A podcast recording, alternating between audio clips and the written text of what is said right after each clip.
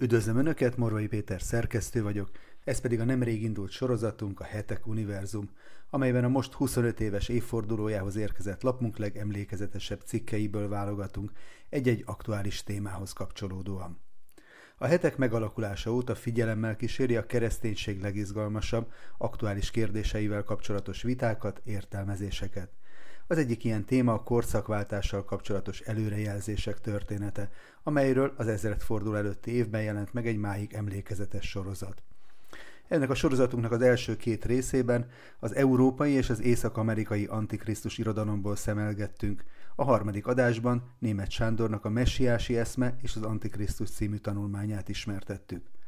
A most következő részben Ruf Tibor filozófus cikke alapján a zsidó történelemben fellépett hamis messiások közül mutatunk be néhányat.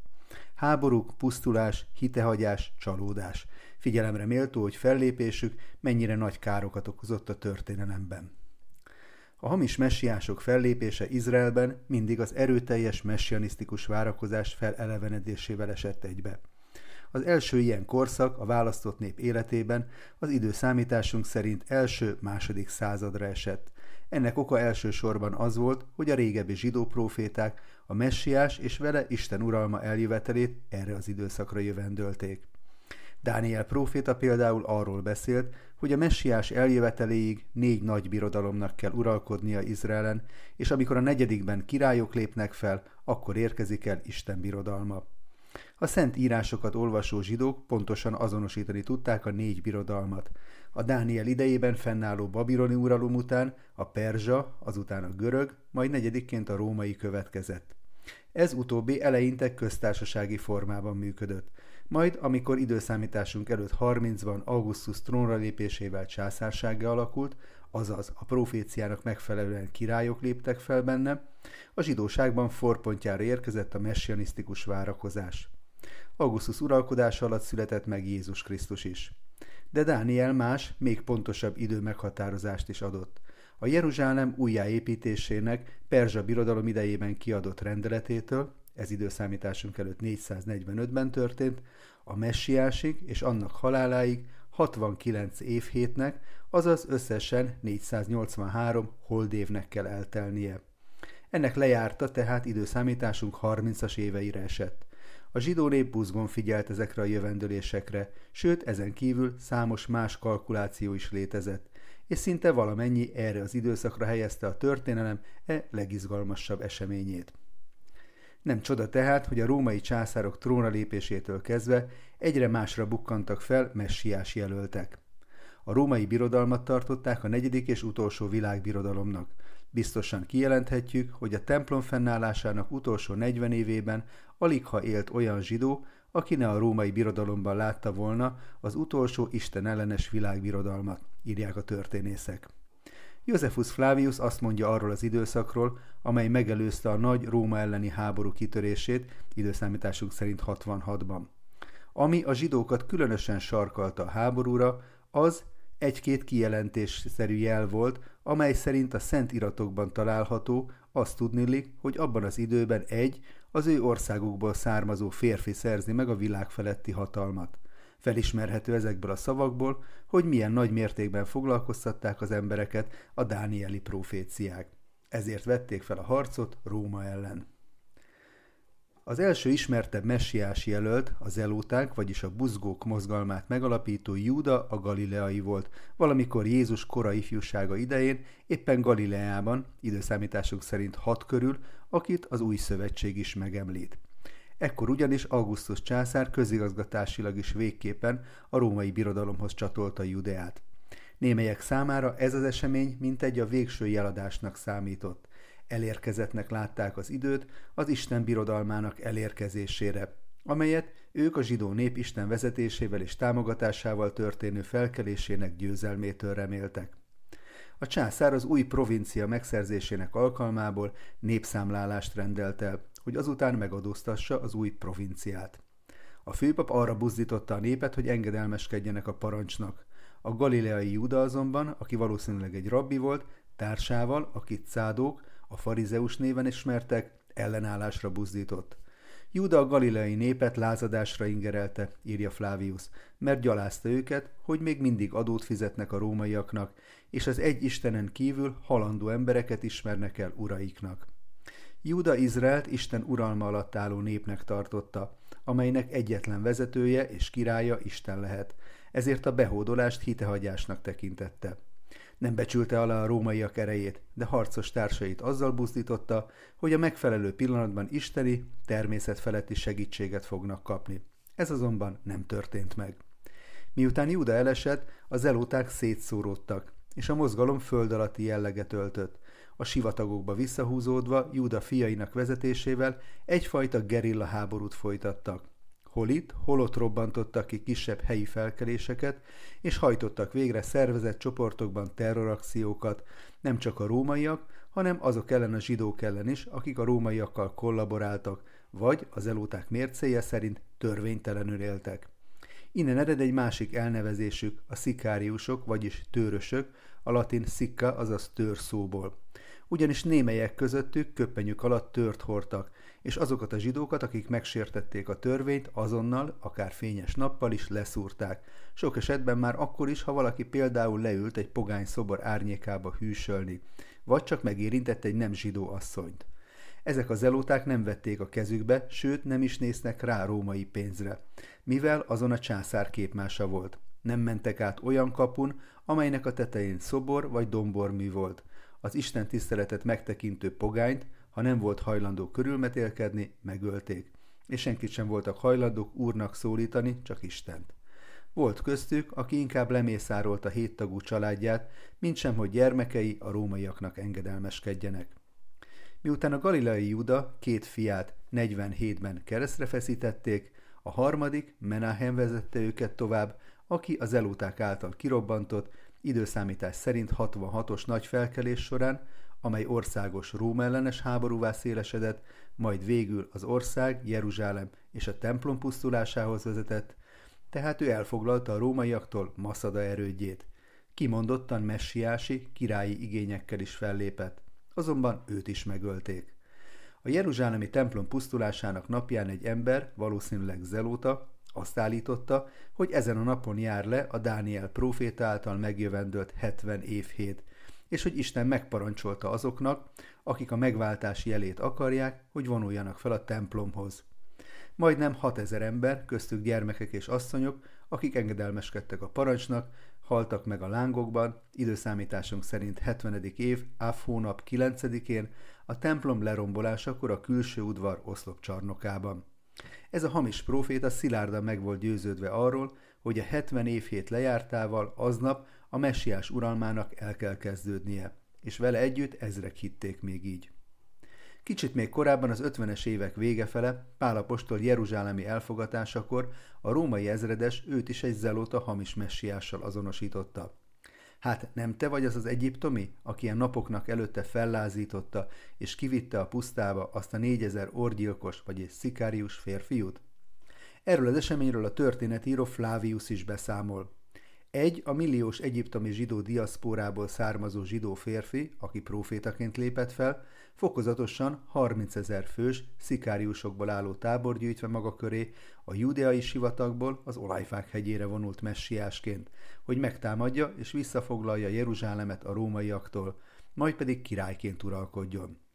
A helytartó azonban nehéz fegyverzetű római katonáival szétverte a sereget az egyiptomi vezércsapata pedig egy részével együtt visszamenekült a sivatagba. Mindez éppen Pál hazaérkezésének idején történt, amikor a római hatóságok még körözték mozgalom vezetőjét.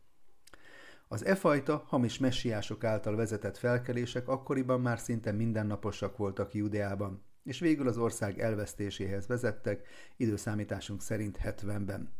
Jézus nem véletlenül figyelmeztette tanítványait. Meglássátok, hogy valaki el ne hitessen titeket, mert sokan jönnek majd, akik ezt mondják. Én vagyok a messiás, és sokakat elhitetnek, mert hamis messiások és hamis proféták támadnak. A messianisztikus láz azonban az ország elvesztése után sem nyugodott. 60 évvel később, amikor a meghódított Jeruzsálemben Hadrianus császár Jupiternek akart templomot építeni, újabb felkelés kezdődött a karizmatikus vezető Simon Bar Kosziba irányításával, akit Rabbi Akiba, a judaizmus máig egyik legnagyobb tekintélyű tanítója Bar Kokbának, vagyis a csillag fiának keresztelt át, mivel hit abban, hogy ő a messiás. Időszámításuk szerint 132-ben a római csapatok többszörös megverése után Bárkóba visszafoglalta Jeruzsálemet, és előkészítette a templom felépítését. A hadvezérbe vetett messiási hit ekkor a nép legnagyobb részét magával ragadta, amit a nagyobb rabbi tekintélye is alátámasztott. Három éves kemény küzdelem után azonban a rómaiak szétverték a felkelést, és megölték Bárkóbát. Akiba is meghalt. A nép csalódását nehéz lenne leírni. Ennek következtében több zsidó elfordult a hittől és a törvénytől, köztük egy másik nagy tekintélyű rabbi, Elisa ben Abuja is, akit ezután csak Áhér, vagyis más idegen néven ismertek. Ő látványosan demonstrálta is a hitehagyását. Ekkor új számítások láttak napvilágot. Ezek egyike időszámításunk szerint 240-re ismét megjövendölte a messiás érkezését. Amikor azonban ebben az évben sem történt semmi, a rabbik kimondták, minden kitűzött végidőpont letelt. Látva a hamis messiások tevékenységének rendkívül ártalmas voltát, a nép tanítói ezután igyekeztek inkább megtiltani az idők számítgatását, hogy ezzel elejét vegyék a hasonló csalódásoknak. Ez a klasszikus judaizmus álláspontja ma is. Ennek ellenére az írások kutatóinak kíváncsiságát persze nem mindig sikerült visszafogni az elhibázott eszkatológiai számítgatások nyomán hol itt, hol ott bukkant fel egy-egy úgymond messiás, akik azonban nem tudtak igazán nagy áttörést elérni. A középkor vége fele azonban az európai zsidóságban újra erőteljes messianisztikus mozgalmak kaptak lábra. Több kabalista rabbi, a kabala a szentírás rejtett értelmét kutató ezoterikus zsidó úgynevezett titkos hagyomány, tehát a kabalista rabbik újra a végidők kérdését kezdték firtatni. Ekkor lépett fel Slomo Molho, Yitzhak Luria, Haim Vital és sokan mások, akik közül némelyek magukat hirdetik meg messiásként, némelyeket pedig mások állítanak annak. A kor néhány nagy zsidók elleni mészárlása mellett serkentően hat mindenre az is, hogy az új protestáns kereszténység is hasonló témák felé fordul Angliában és Hollandiában, ahol a proféciákat kutató protestáns körökbe jeles zsidó tudósok is eljárnak egyre jobban terjednek a messianisztikus kabbalista iratok.